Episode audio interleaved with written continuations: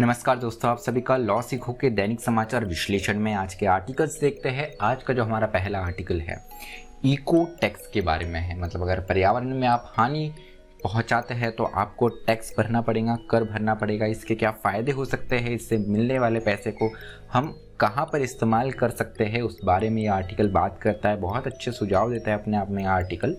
बड़ा ही दिलचस्प है तो जानेंगे हम डिटेल में इस आर्टिकल में। क्या दिया हुआ है? उसके बाद में जो हमारा दूसरा आज का आर्टिकल है, ये है जो प्रमोटर्स रहते हैं कंपनी के, उनके बारे में, कि यहाँ पर अगर कंपनी का दिवालिया हो जाता है तो सुप्रीम कोर्ट ने एक रूलिंग दिया है कि अगर पर्सनल गारंटी ली है प्रमोटर्स ने तो यहाँ पर क्या उसका परिणाम होगा, वो हम देखेंगे। क्या लाइबिलिटी क्या जिम्मेवारी प्रमोटर्स की रहेगी दिवालिया हो जाने पर उनकी पर्सनल गारंटी की जो लाइबिलिटी रहेगी, वो उनकी बनी रहेगी क्या? वो हम जानेंगे कि क्या रूलिंग है और सरकार इसके पक्ष में, इस रूलिंग के पक्ष में क्यों है, वो भी हम जानेंगे।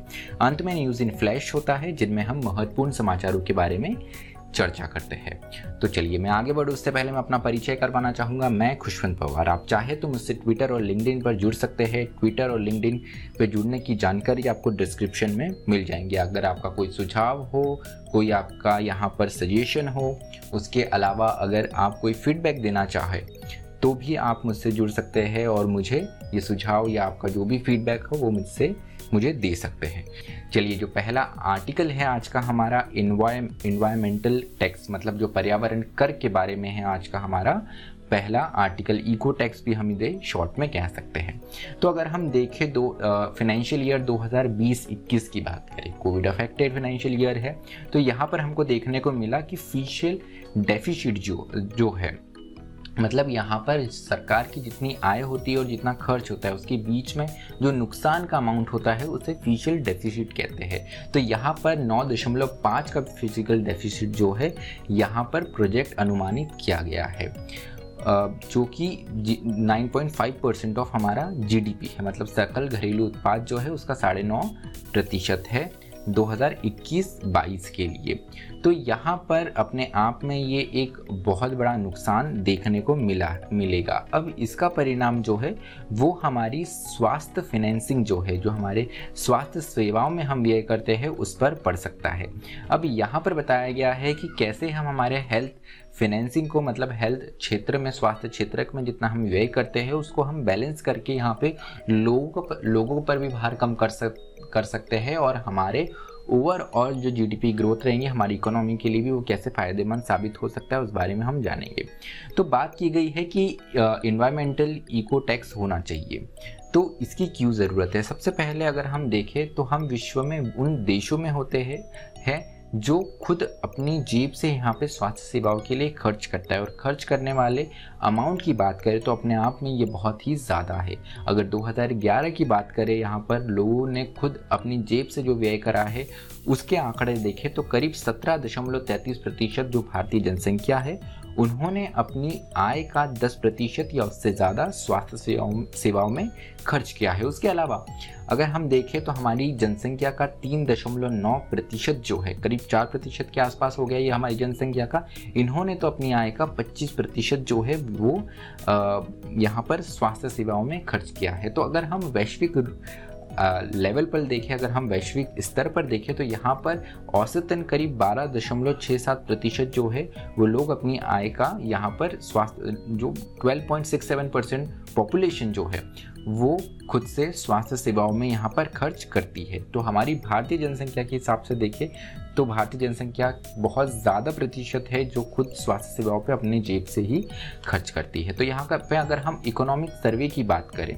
जो आर्थिक सर्वेक्षण आता है भारत का 2019-20 की बात करें तो यहाँ पर बताया गया है कि अगर हम हमारे जीडीपी का अगर एक पर, अगर हम एक परसेंट से 2.3 परसेंट या अगर हम चार परसेंट हमारे जीडीपी का यहाँ पर स्वास्थ्य सेवाओं पे खर्च करें तो जो लोगों के जेब पर भार पड़ता है हेल्थ सेवाओं का स्वास्थ्य सेवाओं का ये पैंसठ से तीस प्रतिशत तक यहाँ पर कम हो सकता है। मतलब लोग यहाँ पर जो एक मैक्सिमम एक्सपेंडिचर करते हैं उनकी आय का, वो कहीं और भी यहाँ डाइवर्ट हो सकता है, जो हमारे अर्थव्यवस्था के लिए पूर्ण रूप से ओवरऑल लेवल पर एक बहुत अच्छा साबित हो सकता है। तो यहाँ पर इको टैक्स की बात की गई है और इन्वायरमेंटल रिफॉर्म्स की बात करी गई है, पर्यावरण सुधार और पर्यावरण कर की बात की गई है। तो बताया गया है कि आप पर्यावरण को अगर जो हानि पहुंचाते हैं तो उनके लिए एक टैक्स लेकर आ सकते हैं। लेकिन टैक्स रेट अगर हम देखना जाए तो अगर हम जीएसटी का उदाहरण देखते हैं तो यहाँ पे बहुत सारी स्लैब्स हमें देखने को मिलती है। लेकिन वैसा नहीं होकर एक यूनिफॉर्म सिस्टम हमको लाना चाहिए, जिस पर निर्भर रहा जा सके, जो अपने आप में एक पारदर्शी हो और उसके अलावा यहाँ पे अनुमान उसका लगाया जा सके। और उसके अलावा यहाँ पे बताया गया है कि इन्वायरमेंट पे जो नेगेटिव इम्पैक्ट पड़ रहा है, जो नकारात्मक यहाँ पर परिणाम पड़ता है, उसी लेवल का आपको यहाँ पर टैक्स लगाने की आवश्यकता है कि किस प्रकार का यहाँ पर उत्पादन हुआ है, कितनी खपत हुई है।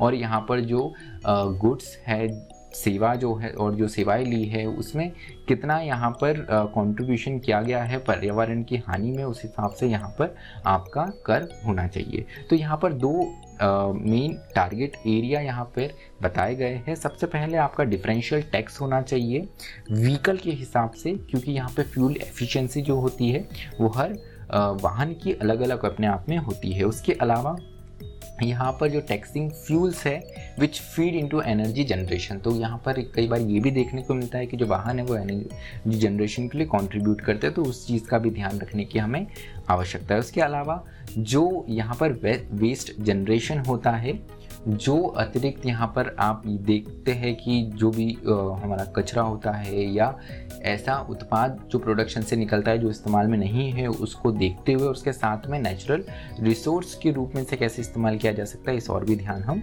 दे सकते हैं। तो तीन बड़े बेनिफिट बताए गए हैं। सबसे पहले जो हमारा फिशियल डेफिशिट है, हमारी अर्थव्यवस्था को एक मदद मिलेगी। उसके अलावा हमारा जो इन्वायरमेंट है जो हमारा पर्यावरण है, अगर उस पर टैक्स लगाएँगे, अगर आप नकारात्मक प्रभाव डालते पर्यावरण पे उस पर टैक्स लगाते हैं तो कंपनियाँ इनोवेटिव वेज लेकर आएँगी कि कैसे हम हमारा टैक्स कम कर सकें। इसका अर्थात ये हुआ कि कैसे हम पर्यावरण को कम से कम नुकसान पहुँचाए। उसके अलावा यहाँ पर जैसे हम देख रहे हैं कि स्वास्थ्य सेवाओं में लोग खुद अपने जेब से बहुत ज़्यादा व्यय करते हैं, वैश्विक रूप से बहुत ज़्यादा व्यय हमारे भारत देश में होता है।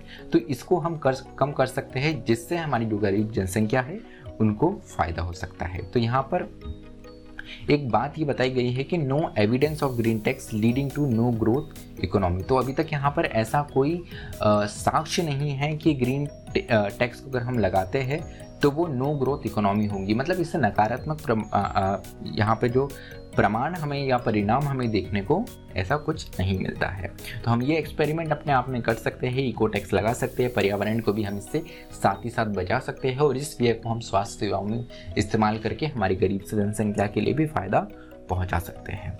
चलिए, जो दूसरा आज का आर्टिकल है, ये प्रमोटर्स की पर्सनल गारंटी के बारे में है। तो सुप्रीम कोर्ट ने अपने हाल ही में एक निर्णय दिया Lalit Kumar Jain versus union of India case में। तो क्या निर्णय दिया गया? वो जान लेते हैं। तो यहाँ पर बताया गया है कि जो क्रेडिटर्स है मतलब जिन्होंने कर्ज दिया है यहाँ पर, जो देनदार है, वो कंपनी के प्रमोटर्स जो होते हैं कंपनी के प्रमोटर्स मतलब जो फाउंडर्स होते हैं, जिन्होंने कंपनी स्टार्ट की है, उनके पास जा सकते हैं और उनसे अगर कंपनी डिफ़ॉल्ट करती है या दिवालिया हो जाती है, ऐसी स्थिति में जो प्रमोटर्स हैं, उनसे वसूली की जा सकती है। वहाँ पर अगर पर्सनल गारंटी प्रमोटर्स की तरफ़ से दी हुई हो तो। तो यहाँ पर कॉरपोरेट इंसॉल्वेंसी रिजोल्यूशन प्रोसेस जो है, इसमें भी बताया गया है कि lenders can also proceed against promoters तो जो देनदार है, वो प्रमोटर्स के अगेंस्ट भी यहाँ पर जा सकते हैं, जो भी रकम है उसकी वसूली के लिए। उस अगर कंपनी यहाँ पर डिफ़ॉल्ट करती है तो उसके अलावा लाइबिलिटी ऑफ़ द प्रमोटर अगर यहाँ पर कितनी लाइबिलिटी रहती है प्रमोटर की, अगर वो हम देखें तो यहाँ पर कंपनी की ओर से जो भी लाइबिलिटी है, उसकी ओवर एंड अबाउ ये रहती है। मतलब अगर जो पूरा कर्ज लिया है कंपनी ने, कंपनी अपना सब कुछ बेच के यहाँ पर, फिर भी अगर वो नहीं भर पाती है तो यहाँ पर जो पर्सनल गारंटी दी है प्रमोटर से, उनसे वसूला जाएगा। तो पर्सनल गारंटी की अगर हम बात करें तो फर्निश्ड बाय प्रमोटर और promoter entity when banks demand for collateral of loans तो यहाँ पर जब भी आपको लोन दिया जाता है इंस्टीट्यूशंस की तरफ़ से बैंक्स की तरफ़ से एनबीएफसी की तरफ़ से तो यहाँ पर कोलेटरल मतलब अगर आप कोई लोन ले रहे हैं तो उसके एवज में कुछ गारंटी के लिए बैंक या एनबीएफसी जो है वो माँगता है। तो यहाँ पर प्रमोटर्स अपनी पर्सनल गारंटी अगर ऐसी स्थिति में देते हैं तो यहाँ पर इसे इन्वोक किया जा सकता है क्रेडिटर्स के द्वारा, देनदार जो है उनके द्वारा। तो बात करें तो गवर्नमेंट इसके फेवर में क्यों है? सबसे पहले जो हमारे फाइनेंशियल इंस्टीट्यूशंस हैं और जो हमारे बैंक्स हैं, इसमें एनपीए की समस्या बहुत देखने को मिल रही है। तो ये अगर इस रास्ते से बैंक अपनी वसूली कर सकती है तो हमारे बैंकिंग सेक्टर के लिए ये एक बहुत बड़ा मददगार साबित होगा। और अगर बैंकिंग सेक्टर ठीक रहता है तो इससे हमारी अर्थव्यवस्था अपने पटरी पर बनी रहती है। तो इसलिए यहाँ पे सरकार इसे प्रमोट कर रही है। उसके अलावा लोन देने के पहले अगर पर्सनल गारंटी देना ज़रूरी है, क्योंकि ऐसी स्थिति में ड्यू डिलीजेंस जो है, पूरा पड़ताल करके बैंक यहाँ पे लोन दे दे इस प्रोसेस को बनाए रखने के लिए भी सरकार इसके, इस जजमेंट के फेवर में है। 2019 दिसंबर की बात करें तो गवर्नमेंट ने यहाँ पर आईबीसी में प्रोविज़न इंक्लूड करे, जिसमें उन्होंने सीआईआरपी जो है कॉर्पोरेट सॉल्वेंसी रिजोल्यूशन प्रोसेस को भी शामिल करा। उसमें यहाँ पे पर्सनल गारंटी की बात की गई थी। चलिए न्यूज़ इन फ्लैश की ओर आते हैं। तो पहला जो हमारा आज का समाचार है, ये चक्रवात यास के बारे में है। नॉर्थ उड़ीसा जो है मतलब उत्तर ओडिशा जो है, वहाँ पर ये टच करेगा, ऐसा कहा जा रहा है, जिस हिसाब से अनुमान लगाया जा रहा है। तो ये वेस्ट बंगाल और उड़ीसा, उसके अलावा जो बांग्लादेश है, इसके भी जो तटीय क्षेत्र है, वहाँ पर चक्रवात यास का प्रभाव रहेगा। बताया जा रहा है कि हवाओं 40 से 60 किलोमीटर पर आर की स्पीड से यहाँ पर देखने को मिल सकती है। उसके बाद में जो दूसरी खबर है, ये कोवैक्सीन के बारे में। तो यहाँ पर डब्ल्यू की तरफ़ से भारत बायोटेक की जो कोवैक्सीन है, उसे अपनी लिस्ट में शामिल नहीं किया गया है। इसका अर्थात ये है कि अगर आपने कोवैक्सीन ली है और आपके ट्रैवल रिस्ट्रिक्शंस यहाँ पर थोड़े ईज होते हैं और वैक्सीनेटेड लोगों को उड़ने के ट्रैवल करने की हवाई मार्ग से अगर यहाँ पर अनुमति मिलती है तो कोविशील्ड लगाए हुए लोगों को तो मिल जाएगा, लेकिन कोवैक्सीन को डब्ल्यू एच ओ ने अपनी लिस्ट में अभी तक शामिल नहीं किया है। तो यहाँ पर इन पर कोवैक्सीन को नहीं वैक्सीन लगाने के बराबर ही माना जा सकता है। तो यहाँ पर सरकार जो है वो पुश कर रही है कि कैसे कोवैक्सीन को डब्ल्यू एच ओ की लिस्ट में शामिल किया जाए। उसके अलावा जो ई यू की यूरोपियन मेडिसिन एजेंसी है ई एम ए उनकी भी लिस्ट में यहाँ पर शामिल करने के लिए सरकार ने प्रयास करने शुरू कर दिए है। उसके अलावा एवर स्लो ग्रीन फ़िल्म जो है इसे अभी चेंज नाउ समिट जो हो रही है पेरिस में, उसमें स्क्रीन किया जाएगा। तो एरो विलिन क्रिस्टोफ फॉल जो है, उनके द्वारा ये डॉक्यूमेंट्री बनाई गई है। वेलीपुरम एक प्लेटू है डेजर्ट प्लेटू है तमिलनाडु में। यहाँ पे अफॉरेस्टेशन देखने को मिला मतलब यहाँ पर वापस जंगल को उगाया गया, वापस लोगों के द्वारा जंगल को उगाया गया, उसी पर ये डॉक्यूमेंट्री बेस्ड है। तो अपने आप में काफ़ी एक गर्व का विषय है कि जब ऐसी डॉक्यूमेंट्री को यहाँ पर जगह मिल रही है स्क्रीनिंग के लिए मतलब वास्तविकता में हम जान सकते हैं कितना सक्सेसफुल ये रिफॉरेस्ट रिफॉरेस्ट अफॉरेस्टेशन यहाँ पर होगा तमिलनाडु के इस वैल्यूपुरम क्षेत्र में। चलिए तो न्यूज़ इन फ्लैश की ओर बढ़ते हैं। नरेंद्र नरेंद्र बत्रा जो है एक बहुत ही मुख्य हमारे नरेंद्र बत्रा जो है, भारत का नाम, इन्होंने काफ़ी अच्छे तरीके से रोशन किया है। विश्व में इंटरनेशनल हॉकी फेडरेशन जो है एफ़ आई एच उसके दूसरी बार ये प्रेसिडेंट इलेक्ट हुए हैं। नामांकित यहाँ पर यहाँ पर इनका चुनाव हुआ है चयनित किए गए हैं। तो इन्होंने मार्क कॉड्रन जो है, बेल्जियम के, उनको एक नज़दीकी मुकाबले में हराया है। तो यहाँ पर world body virtual forty congress जो हुई थी, इसमें दो वोट से इन्होंने अपनी जीत मार्क से दर्ज करी है। उसके अलावा जो हमारा अगला न्यूज़ इन फ्लैश है, ये पंडित रेवा प्रसाद द्विवेदी के बारे में है। संस्कृत के बहुत ही प्रख्यात ये माने जाते थे ज्ञानी। तो इनकी छियासी वर्ष की आयु में यहाँ पर इनकी मृत्यु हो गई है। ये ओरिजिनली एमपी से बिलोंग करते थे बनारस हिंदू यूनिवर्सिटी में।